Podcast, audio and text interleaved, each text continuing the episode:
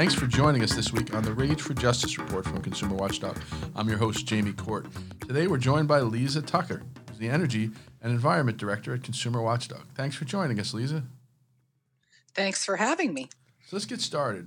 Um, Liza, this week we had a actually it was the end of last week. We had a huge oil spill in Orange County, and for those of us who've been trying to limit uh, oil well drilling in California and federally, it was a big moment. Why don't you tell us a little bit about the spill and why you think it might be a seminal moment?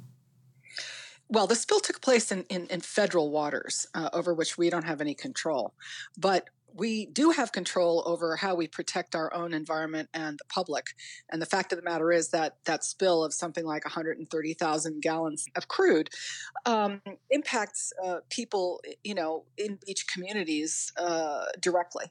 Um, that uh, that whole situation with federal waters um, needs to be. Uh, we need to basically shut off uh, shut off federal drilling, but also our own offshore drilling, because it turns out that spill, which is horrible and is damaging, you know, wildlife and habitats and marshes, uh, could just as easily happen in our own state waters. And the fact of the matter is, a lot of people don't understand that we actually still do drill offshore. Yeah, there was a, there was a big talk this week about how um, in the beginning of the week about how after the big spill, it was 1969 uh, in uh, Santa Barbara, that um, the the oil well oil well drilling in state waters was shut down. But that's not the whole story, is it? No, it's not because the fact of the matter is that the the wells that um, were already uh, per- permitted in existing leases, so-called leases, you know, existing patches where you're allowed to explore on the seabed in our coastal waters up to three miles from the coast, that uh, stuff kept going, um, and that wasn't very well publicized, but that was the fact of the matter. And so, since Newsom assumed office on the 1st of January in 2019, you know, they've issued 150 permits for um, offshore work uh, for new uh, wells to be drilled in the existing uh, leases out there, but also to the vast majority to rework the wells that already exist there. And that's because that infrastructure is like 40 years old and it's corroded, and the seawater and everything else has made it really very risky. And so they need to go and they need to, you know, rework the wells. Sometimes it's that the well isn't producing enough anymore. So they want to actually drill in a different direction at the bottom of the hole. You know, there are lots of reasons to have to go down and do all that rework. And that really should be the signal that this really is the seminal moment to just shut it down. In other words, you those know, wells that are being granted permits, the vast majority of those 150 uh, permits were for rework wells, and those are actually the wells that should never get permits. They should be shut down because those are the ones that are at most risk. And yet, Governor Newsom went to uh, Huntington Beach, stood on the beach, and said uh, something like, uh, uh "Drilling is no longer a part of our future." Uh, and it shouldn't be. Yeah, it he said it's past. a part of our past. He said it is part of our past. But and yet he, he's just uh, he's still approving offshore yeah, drilling permits, glossing. and he's he's also yeah He's right. also 281 days now late on Correct. a uh, on a uh, safe distance uh, rule between communities and oil wells, which he w- w- was due, like I said, 181 days ago. So, do you think this is going to uh, turn up the heat on Newsom? Has he, has he? I mean, it, it appears as though he um, wants to say I'm against oil drilling, but then not stop oil drilling. Do you think this is going to actually stop him? from approving yeah, permits yes. and I think it's going to have an influence because, you know, we're exposing the underbelly of the issue that he does not want to talk about. I mean, it's great that he wants to have, you know, no more fossil fuels by 2045. By then, we will have burned to a crisp. We cannot wait until 2045. And he's been dragging his feet on coming out with an actual transition plan on what are we going to do about workers and how are we going to get these green jobs? He's dragging his feet on everything. It's really outrageous that he hasn't held his own uh, supervisor to account, being that late uh, in producing a, a, rule. And and let me just say two things about this, just to put it in perspective. We have 12 million Californians who live within a 50 mile radius of the beaches in LA County, San Diego County, uh, and Orange County. Uh, so, but they they can either go to the beach or not go to the beach. uh, they can stay away from all that stuff. Okay, it gives them. If some people are being exposed, I think it was the Orange County Health Authority said if you, you know, have dizziness or nosebleeds or something as a result of exposure on the beach, you know, go see your health professional. Well, there just happen to be, uh, you know, seven million Californians who live on land within a mile drilling operations.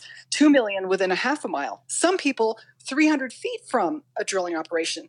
A lot of people don't realize that Los Angeles is the largest urban oil field in the United States. And we have nothing to protect those people, no state law.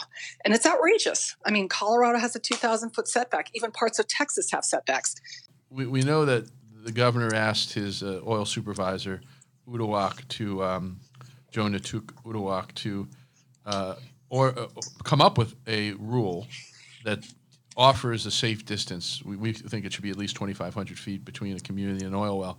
And he had, and, and the, the deadline for that rule was December 30th, 31st last year. So it's been over 280 days now, um, and the governor hasn't delivered. I, am thinking with the oil, with the oil spill, and with this COP conference, COP 26 conference, this environmental conference coming up in Scotland at the end of the month, somewhere before Halloween, the governor's got to come up with that rule. Well, I think it's likely that he will issue something, but I need to caution you that when uh, Uduak Joe Ntuk, the uh, supervisor, was the petroleum czar for the city of Los Angeles, he issued a, a, report. And I think he proposed something like only a 500 foot setback and then spent a lot of time in the report talking about how even that would be very legally sticky to do.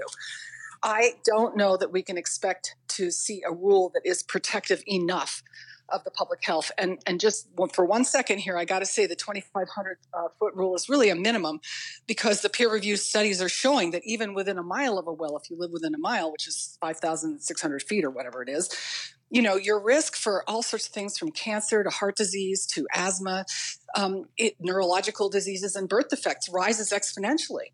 So we need to have a rule that's protective enough. It can't just be something weak, symbolic, and token. And if that's what they come out with, they're going to face a firestorm of criticism.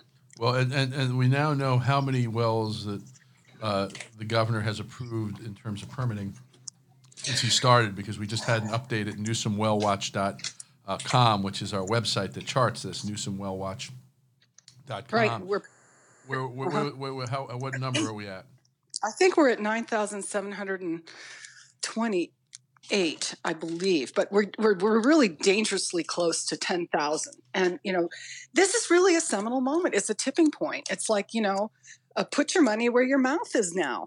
You know, he's, he's been in office now for three years. It's, it's high time, you know, the, the, the way he speaks is great. What he says uh, is fine but when you really look at what he's done and compared the two things, you know, one falls really short.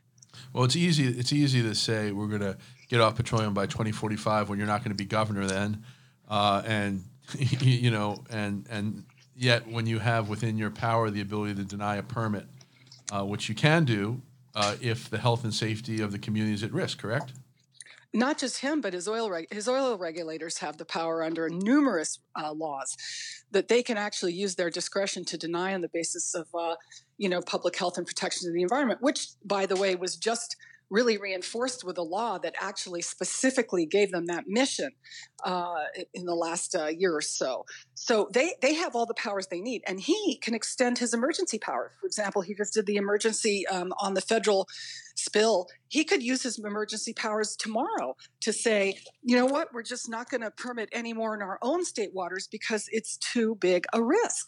He could stop it tomorrow. I'd like to see him permit one in state waters after this. Uh, we'll be talking about it if he does. Liza Tucker, the uh, Energy and Environment Director for Consumer Watchdog, thanks for joining us. You can read more about Liza's work and her reports at consumerwatchdog.org. If you like the show, you might want to read uh, her latest reports. Make sure to visit our website and subscribe to this show in iTunes, Stitcher, SoundCloud, or anywhere you get your podcasts. I'm Jamie Court, the president of Consumer Watchdog. Thanks for listening to the Rage for Justice Report.